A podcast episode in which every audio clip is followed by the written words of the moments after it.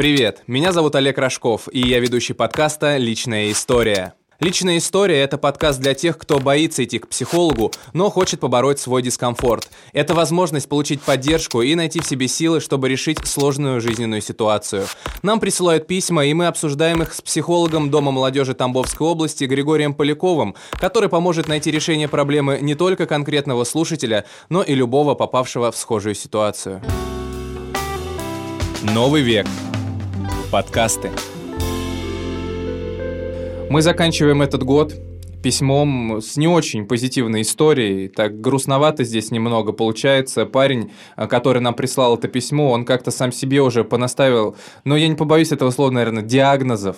И я не уверен, что они совсем правильные. И мы сейчас послушаем это письмо вместе с вами и с Григорием попробуем разобраться, почему у парня такие проблемы начались, как их можно исправить и Разумно ли ставить себе заранее какие-то диагнозы, вешать на себя какие-то ярлыки и аббревиатуры, не будучи уверенным в своей правоте до конца? Сейчас напоминаю, что слушаем письмо и уже более предметно говорим. Добрый день, ведущие подкаста. Меня интересует вот такой вопрос.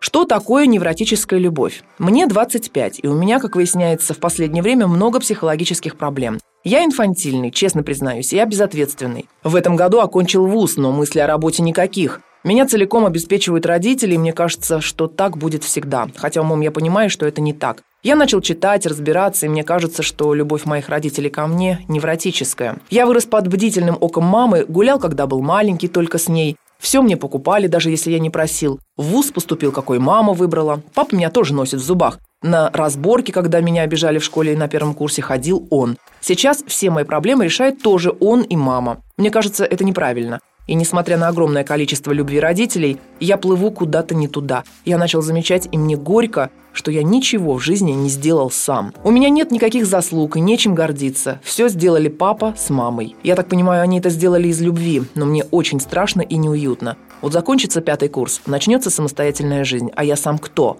Я никто. И вот мой вопрос. Родители меня очень любят, но за меня буквально жуют и глотают. Любовь это невротическая.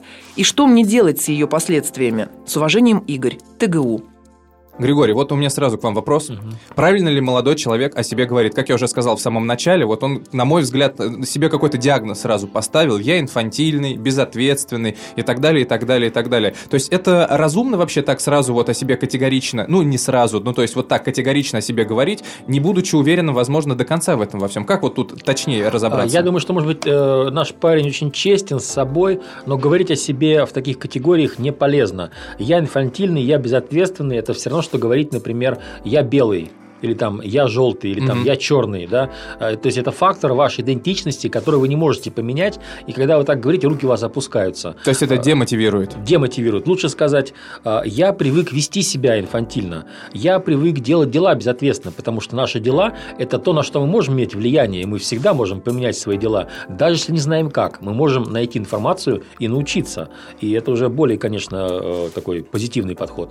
Ну, то есть, э, давайте вот сразу тогда на берегу, как говорится, Э, с вами вот этот момент определим. Угу. Нельзя на себя сразу вот так говорить, я плохой, у меня ничего не получается. То есть это что, получается, нас программирует или как? Э, люди сами себя программируют, и у меня было очень много клиентов, которые приходили ко мне и говорили, «А, вы знаете, я попробовал разные способы, мне не помогает. Я говорю, ну-ка, можете мне сказать по количеству, сколько способов вы попробовали, и сейчас наша аудитория может смеяться, никогда это было не больше двух.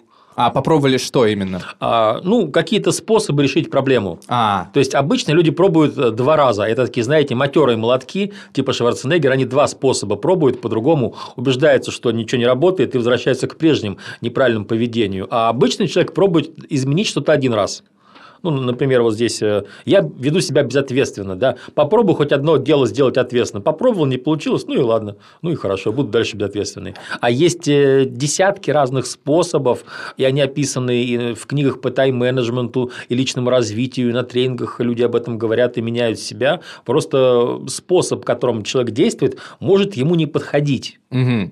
А, смотрите, я вот что хотел сказать. То есть, когда мы... Это что, получается, честно признаться себе, что ты, ну, действительно можешь таким быть. Но что при этом делать? Не повторять себе это постоянно или попробовать как-то это исправить? А, признаться себе, что ты можешь так себя вести. Вот э, помните нашу пирамиду логических уровней, да? Я это некая идентичность, угу. она очень высоко находится. И сказать, например, я чернокожий, это или я китаец, да простят меня все афроамериканцы. Сказать себе, я африканец, вот все, по цвету кожи я африканец. Ну что я могу сделать?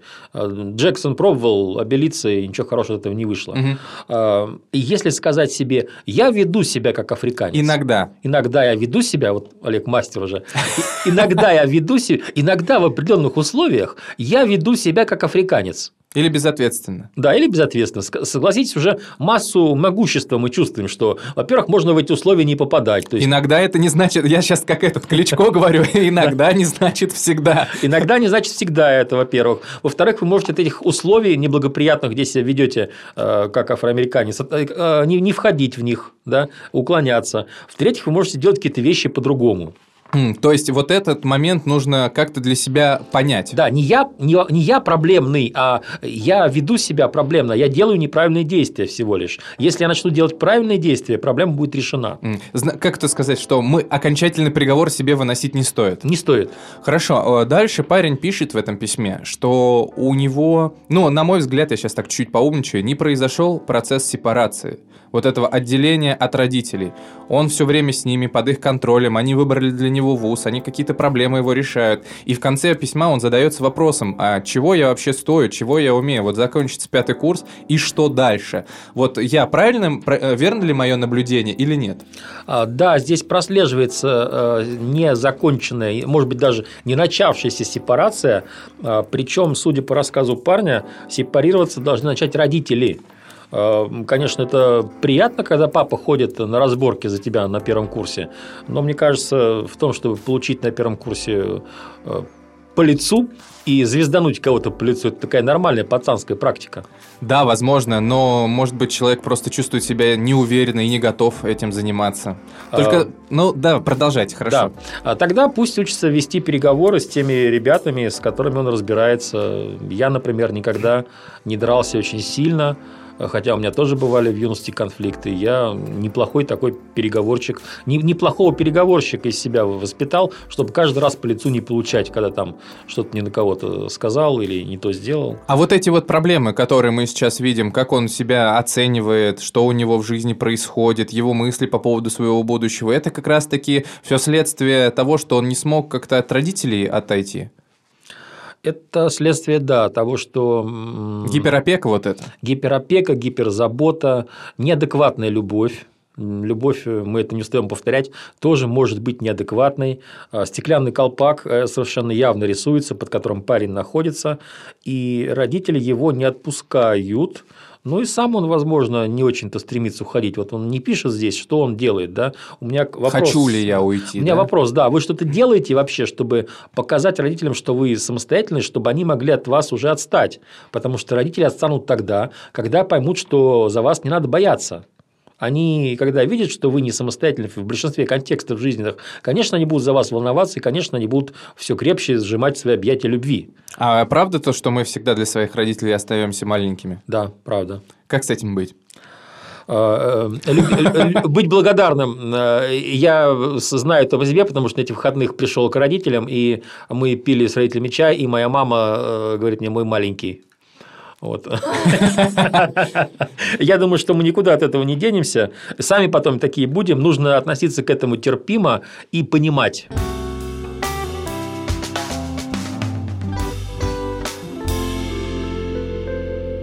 Если вам 21 год, начинаете уже делать какие-то действия э, для того, чтобы от родителей немножко отстраняться. А чтобы действия делать, вам нужно себе поставить какие-то цели, потому что я вот про цели тоже в письме не вижу ничего. Угу. Вы, уважаемые, что хотите э, в жизни? Кем хотите Самоопределения, быть? видимо, не хватает человеку. Вот он пишет, что кто вот я, что у меня будет, что я же ничего не умею, никаких да. достижений нет. Да. Видимо, у человека, возможно, э, проблемы с самоопределением и как раз-таки вот с целеполаганием, что в жизни я хочу сделать делать. Вот, Григорий, может быть, тогда немного с мал... ну, не знаю, с малого это или нет, но начнем рассказывать о процессе отделения от родителей, чтобы как раз-таки парень начал уже действовать самостоятельно, и они перестали его так жестко опекать.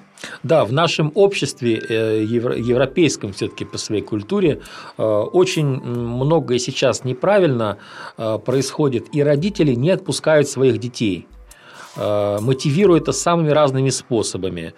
Чаще всего родители при этом придумывают причины, по которым ребенка не могут отпустить. Все-таки согласны, у нас сейчас не 90-е, на улицах не стреляют, зарплату платят вовремя, никакие банды бешеных боевиков по нашим городам не разъезжают, и все нормально. Если парень пойдет вечером на вечеринку, простите за тавтологию, угу. ну, 99,9 в периоде, что он вернется нормальный и здоровый утром. Но у парня должны быть вечеринки. Мы же все проходим через это, да? Это нормально. А брать маму с собой на вечеринку, чтобы она была спокойна, это ненормально. А многие мамы Смотря какая мама. Ну, да, смотря какая мама. Большинство мам были бы не против пойти на вечеринки, но чтобы следить, чтобы парень что-то не выпил, чтобы он что-то там не съел. Да. А, смотрите, вот этот процесс, к чему, э, если он затянется, если он не начнется, вот этот процесс не отделения от родителей, не начать жить самостоятельно, без опеки и без помощи, хотя к помощи мы так или иначе всегда прибегаем, просто, ну, плюс-минус, она разная, но вот этот процесс самостоятельной жизни, если он никогда не начнется, начнется. Чем это чревато? Это чревато тем, что человек э, будет у него будет постоянно снижаться своя самооценка, э, он будет достаточно беспомощен в социуме, и его ждет, э, ждут серьезные психологические проблемы, потому что, посмотрите, целей у него нет, да? Родители, даже если они стремятся его гиперопекать, с каждым годом стареют все больше, сил у них все меньше, пока цели ему сдают они. Вот он поступил в ВУЗ, и он там сейчас учится. Который Это, они выбрали, по-моему. Который они выбрали. Это цель родителей. А вы представьте себе, что произойдет годика через 3-4. А, то есть у вас нет своих целей. А, вы не знаете, в какую сторону двигаться в нашем обществе, которое сложное, которое нервное, которое неблагополучное психологически. Это грозит таким серьезным личностным кризисом. Поэтому лучше, конечно, уже сейчас начать с этим разбираться, а, ответить себе на вопросы, посидеть, может быть, не один вечер а, с листочком и ручкой, подумать, кто я, ответить раз 20-30 письменно на вопрос, кто я. Вот кто я? Я, например, поедатель доширака, да, или я там потребитель кофе такой-то марки. И такие ответы тоже нужно записывать, потому что если мы этот э, мусор, эту пену из себя не вынем, то настоящие ответы не будут нам приходить, потому что позже могут начаться такие ответы. Я мужчина, я человек, который знает там социальную психологию, или я человек, который знает химию, это уже ближе к профессиональным каким-то вещам, согласитесь. Наверняка и молодой человек обладает навыками какими-то, про которые мы не знаем. И, возможно, он сам просто на них не обращает внимания из-за того, что вот это вот поднавалилось на него. Вот этот момент самоопределения. То есть к нему как нужно прийти? Э, здесь классические задания на самопознание, э, листок бумаги, ручка, и пишите 50 э, или 100 вещей, которые вы умеете делать, начиная с того, что я умею заваривать растворимый кофе, и заканчивая тем, что, может быть, я могу писать какие-то сногсшибательные грантовые проекты. Да. Все, все, все. И обычно мы задаем очень высокие планки, а, минимум 50, максимум 100. Но могу сказать, что люди всегда справляются. Когда начинаешь писать после четвертого пункта, думаешь, господи, это сумасшедшие психологи, я до 30-го никогда не дойду, какие там 50-100. А потом проходит неделя, люди приносят тебе список из 250 Ого. вещей, которые они умеют делать. Ну, там я умею гладить собаку, я умею делать комплименты девушкам уже другой, да. Угу. Я могу качественно печатать на компьютере, я знаю весь Microsoft Office как свои пять пальцев. Стоит только начать. А вот это вот выковыривание из себя всего хорошего, что вы умеете делать. Иногда, знаете, полезно бывает и кофе заварить. И себя похвалить, как я понимаю, полезно. Да, полезно. То есть нужно себя хвалить, да. А, напоминаем, как хвалить. Если вы делаете а, какое-то рутинное действие, например, вы завтракаете каждый день, будет достаточно дебилистично благодарить себя за то, что вы завтракаете. А да. вы завтрак-то сами наверняка приготовили себе. Молодец. Да, вдруг, вдруг вы встали на полчаса пораньше, э, чтобы родителей не будить, и приготовили завтрак себе и им. О, то есть да, взяли здорово. обо всех, позаботились. И тогда вы можете написать: Я человек, который заботится о своих стареньких родителях. И это уже греет самооценку. Да? Так, хорошо, продолжаем. Про, про именно самоопределение. Самоопределение. Когда вы напишете эти 50 или 100 пунктов, у вас уже изменится качественное состояние. А, выписывайте те из них, которые двигают вас в обществе вперед. Например, а, знание Microsoft Excel, умение разбираться а, в акустике, я не знаю, знание, как ухаживать за домашними животными. Выписывайте все социально полезные навыки, их тоже у вас будет достаточно много, ну, по опыту знаю, их всегда много, и вы уже начнете другими глазами смотреть на себя. Вы начнете смотреть на себя как на человека, который, оказывается, много в этом обществе умеет. А, просто, возможно, вы этого не делаете.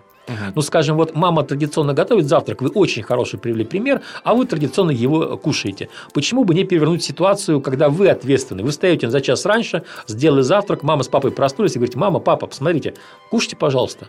Или, например, а, мама с папой а, закупают продукты в гипермаркете, да, сделайте им такой сюрприз. Вы же знаете, что они обычно покупают. Возьмите деньги, сходите, принесите им. Зачем мама с папой будут тратить свои силы? То есть, вы же мужчина, покажите себя как мужчина, покажите себя как не мальчик, а муж, о котором а, не надо беспокоиться. Который сам может позаботиться. Да, потому что родители всегда, а родители оценивают нас как не самостоятельных, когда мы не делаем ничего самостоятельного. Здесь двойной капкан. С одной стороны, они все это делают, с другой стороны, если мы начнем делать то, что делают они, ну не драться с ними, конечно, а вот так вот хитрыми мужскими способами, у них вырастет э, сама, у них вырастет, э, у них улучшится отношение к нам. Угу. Они будут понимать, что, ой, оказывается, там Григорий вот это вот это умеет делать, просто раньше я всегда это делала, и у него не было мотивации, чтобы обед на всех приготовить. И это для так. мужчины это сильно.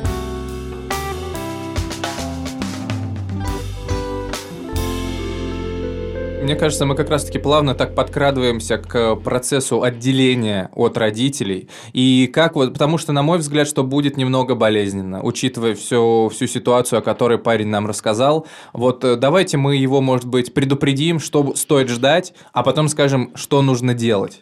Давайте предупредим, потому что при таком уровне зависимости всегда сепарация происходит болезненно. Она у меня болезненно происходила.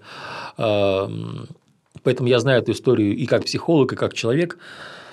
Что делать, как родители себя начнут вести? А, будет какая-то грань, после которой родители, увидев, что вы стали достаточно самостоятельны, по крайней мере, большинство это делают, будут пытаться вернуть все обратно.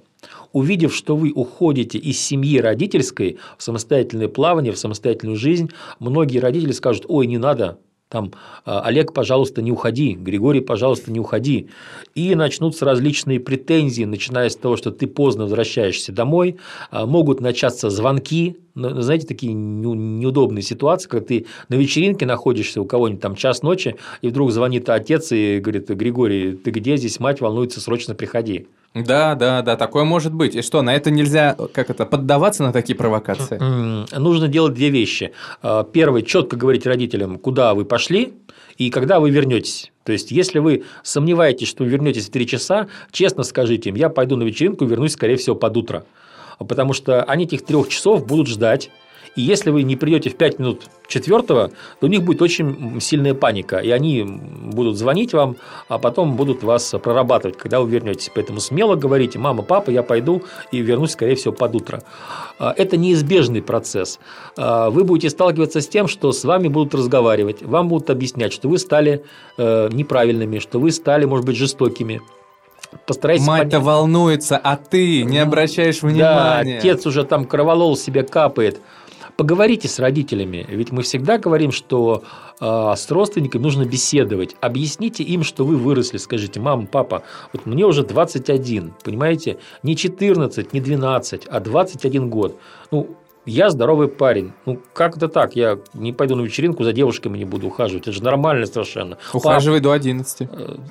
Ухаживай до 11. Могут ведь так сказать? Могут сказать. Тогда можно сказать, папа, а ты только до 11 за девушками ухаживал, когда был э, такого же Туше. возраста, как я? Туше. Я да. думаю, что да, будет э, такое. Возьмите отца в союзники, поговорите сначала с отцом, объясните ситуацию, скажите, пап, ну, мама сильно переживает, я все понимаю, ну, ты как-то ее успокой, ты же все-таки э, муж, да, отец, понимаешь, я же ничего страшного не делаю, я не уезжаю куда-то там в Антарктиду э, копать шахту к центру Земли, я всего лишь в нашем маленьком городе ушел на три улицы от дома – и веселюсь с моими друзьями, среди которых нет ни наркоманов, ни убийц, ни персонажей криминального чтива. Так, хорошо. А с этим моментом поняли, как действовать. Может быть, я еще, знаете, как э, вот о чем подумал? Может быть, квартиру снять, отдельно пожить? Было бы великолепно. Было бы великолепно.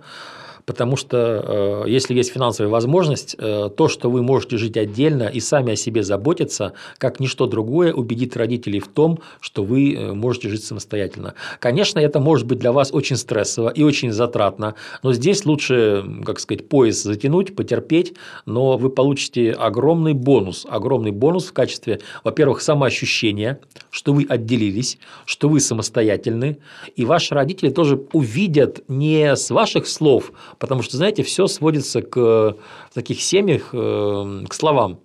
Ты ничего не можешь, ты еще маленький, нет, я все могу, я уже большой. Ну слово, докажи тогда. Слово на слово, докажи. Вот, а когда вы живете месяц хотя бы на квартире, и вы не против того, чтобы родители приходили к вам по воскресеньям, они увидят, что у вас там не, э, как это сказать, не свинарник, вы нормально живете, соседей вы не заливаете, все у вас хорошо, они успокоятся самими фактами того, что у вас происходит. То есть они увидят, что вот хорошо живет, жив, здоров, кушает. Да, хорошо устроиться на работу, если вы не работаете, или на подработку. А, слава богу, сейчас ситуация позволяет, ну, по крайней мере, подрабатывать практически любому молодому человеку. А, вы можете делать что-то в интернете. Я не буду сейчас перечислять, потому что миллион всего можете вы делать в интернете за деньги. А, у нас сейчас даже, например, вот я занимаюсь тренингом, и 10 страниц перевести, э, вернее так, э, записанный голос распечатать на 10 страниц стоит там 1000 с чем 1500 рублей. Да? Есть э, биржи, где предлагают онлайн-труд. Попробуйте там заработать денег. И попробуйте обязательно сделайте с первой подарки, с первого заработка подарки родителям. Потому что когда вы им что-то дарите, они понимают, вот наш мальчик повзрослел. Доказательство. Да, да. Он уже, он, не мы уже ему дарим на день рождения, а он с первой зарплаты подарил нам то, что мы хотели. Это возвышает э, вас в их глазах. Здорово. Так, и знаете, про что хочу спросить? Про целеполагание. Обязательно, обязательно у вас должно быть целеполагание. А, вы должны э, поставить себе четкие цели хотя бы на ближайшие года три. Кем вы хотите быть после университета? Я понимаю, что, может быть, э, у вас это займет не минуту и даже не пять минут. Э, я всем моим клиентам в таком случае говорю, ходите, думайте об этом днем, думайте об этом утром, думайте об этом, когда пьете кофе в кафе. Потому что если у вас нет целей, просто так они не возникнут. Нужна долгая работа, чтобы их из себя вытащить. Пишите списочки, носите с собой блокнотик, в который вы пишете свои цели. А пусть у вас будет 10 целей, пусть у вас потом их будет 50. А, вы, по крайней мере, научитесь понимать, что вы сами в жизни хотите. Потому что же об этом человек пишет. Да, да, да. Я, я не знаю. Нет достижений никаких. Вот это я не знаю, что я буду делать, закончится пятый курс. А это начинается с вас, потому что вы должны решить, что я хочу достигать, в какую сторону меня тянет вообще достигать, чем я хочу заниматься. Это уже ни один родитель и психолог вам не поможет, потому что когда к психологу проходит с этим вопросом, мы даем ему два волшебных предмета – листочек и ручку. И говорим, сидите и пишите, что вам нравится там 50 моментов, чем вы хотели заниматься в жизни. Начиная с того, что мне нравится гладить кошек, и заканчивая тем, что я люблю э, танцевать перед публикой. Угу. Или путешествовать. Или путешествовать люблю.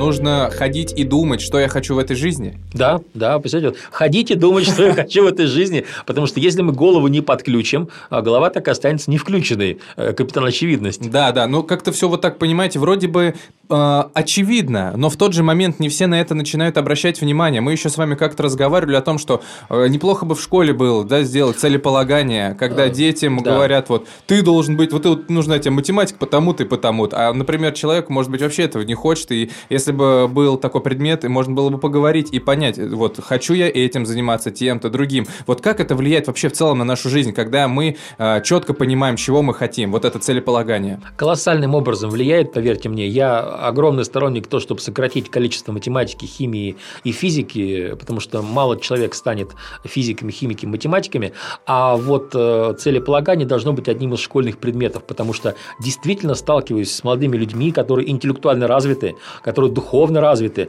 но которые э, становятся такими маленькими скулящими пудельками, когда говоришь им, ты должен поставить свои цели. Они вообще не понимают, о чем идет речь. А, купите себе пару книжек про целеполагание. Пусть это будут даже желтые бульварные книжки, там кричащие пусть это будет даже успешный успех. Ну, вы там хотя бы примеров понацепляете. Главное, не платите за это никакие курсы, не оплачивайте. Нет, нет, нет, да. Э, покупайте книжки, но на курсы не ходите, потому что на курсах вас как липку обдерут. Лучше уж вы там э, почитаете все эти американские истории, как один парень копил по 5 долларов, потом купил бензоколоночку себе, потом сеть бензоколоночек купил, потом, короче, Нью-Йорк купил, потом землю. Это все равно будет ваши амбиции будить будет, ваш, будет будить ваши амбиции. Ничего, нормально, зато звучит-то как. Да. А, ну и, конечно, думать, да, думать, Олег, вот вы ключевое слово принесли – думать. У нас очень много в современной цивилизации основано на том, что мы не думаем, у нас все очень удобно и комфортно да, и это немножко заставляет нас плыть по течению. Ну, то есть, вот э, ты отучился в школе, пошел в университет, из университета должен по-любому устроиться на работу, но работу ты должен ходить прилежно, получать зарплату и выполнять все, что там тебе говорят. А думать-то когда? Да, а думать-то на, когда? Хочу ли я этого на самом деле? Ночами, ночами под одеялом с фонариком думать. Ну, я, ну, понятно, что мы все время думаем, но только не, наверное, не о себе, а о том, как а... Э, выполнять вот эти функции. Дадим лайфхак. Как думать? Думать – это задавать себе вопросы. Потому что, когда человек думает, например, вот так, погода плохая, ну, это его ни к чему не ведет. Когда человек думает, просто. Да, когда человек думает, погода плохая, что я могу сделать? Погода плохая, и как я могу себя повеселить? Это уже приводит к поиску конструктивных ответов. Поэтому ставьте себе вопросы. Кем я хочу быть? Кем мне нравится быть? Кем бы я хотел быть? Что бы я хотел делать? И ставьте себе эти вопросы каждый день. У вас могут появляться ответы, они могут меняться. Но это все э, то богатство внутреннее, которое вы должны вытащить из себя. Оно у вас есть, поверьте нам, с Олегом. Каждый из нас когда-то это из себя вытаскивал, да. и у вас тоже получится. Э, я могу подвести такую итоговую черту, с вашего позволения, Григорий истории. А, мне кажется, что у молодого человека все получится, потому что так или иначе мы, каждый из нас проходил через подобные этапы, просто кто-то чуть раньше, кто-то чуть позже. Главное здесь не бояться начать. Вот самое страшное в таких моментах в самоопределении, потому что страшно задать себе вопрос и, возможно, сразу не найти ответа, а кто я, а чего я хочу. Страшно будет начать разговоры с родителями. Мам, пап, я, конечно, с вами уже здесь столько лет прожил, но, наверное, придется мне э, пожить теперь отдельно, снять квартиру и так далее. Э, будет страшно, будут разговоры неприятные. Вот опять же, о чем мы с Григорием проговорили. Скажут, что вот, ну куда ты, мы же будем волноваться, я же волную, я же мама там и так далее. Все эти моменты, конечно же, нужно будет грамотно так обтекаемо обходить, да, где-то не обойдется без чего-то неприятного, просто нужно быть к этому готовыми.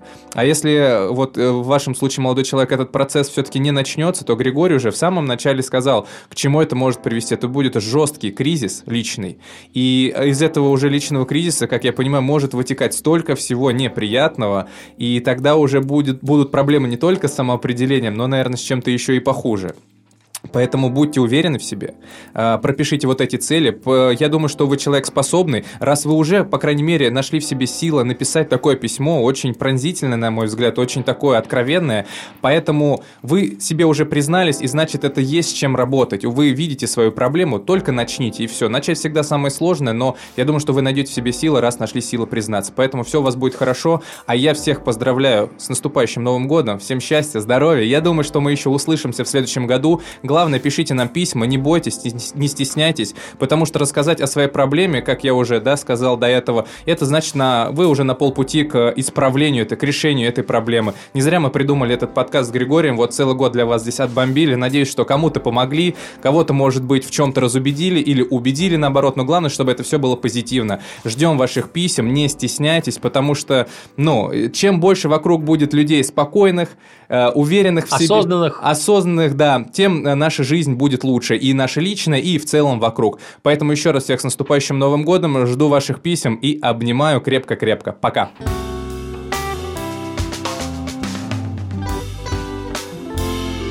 Нам важно оказать помощь каждому, кто обратился за ней, поэтому помимо консультаций в рамках подкаста, специалист оказывает бесплатную психологическую помощь в Доме молодежи Тамбовской области. Запись по номеру телефона 8 902 732 0701. При записи указать наш промокод «Личная история». Новый век. Подкасты.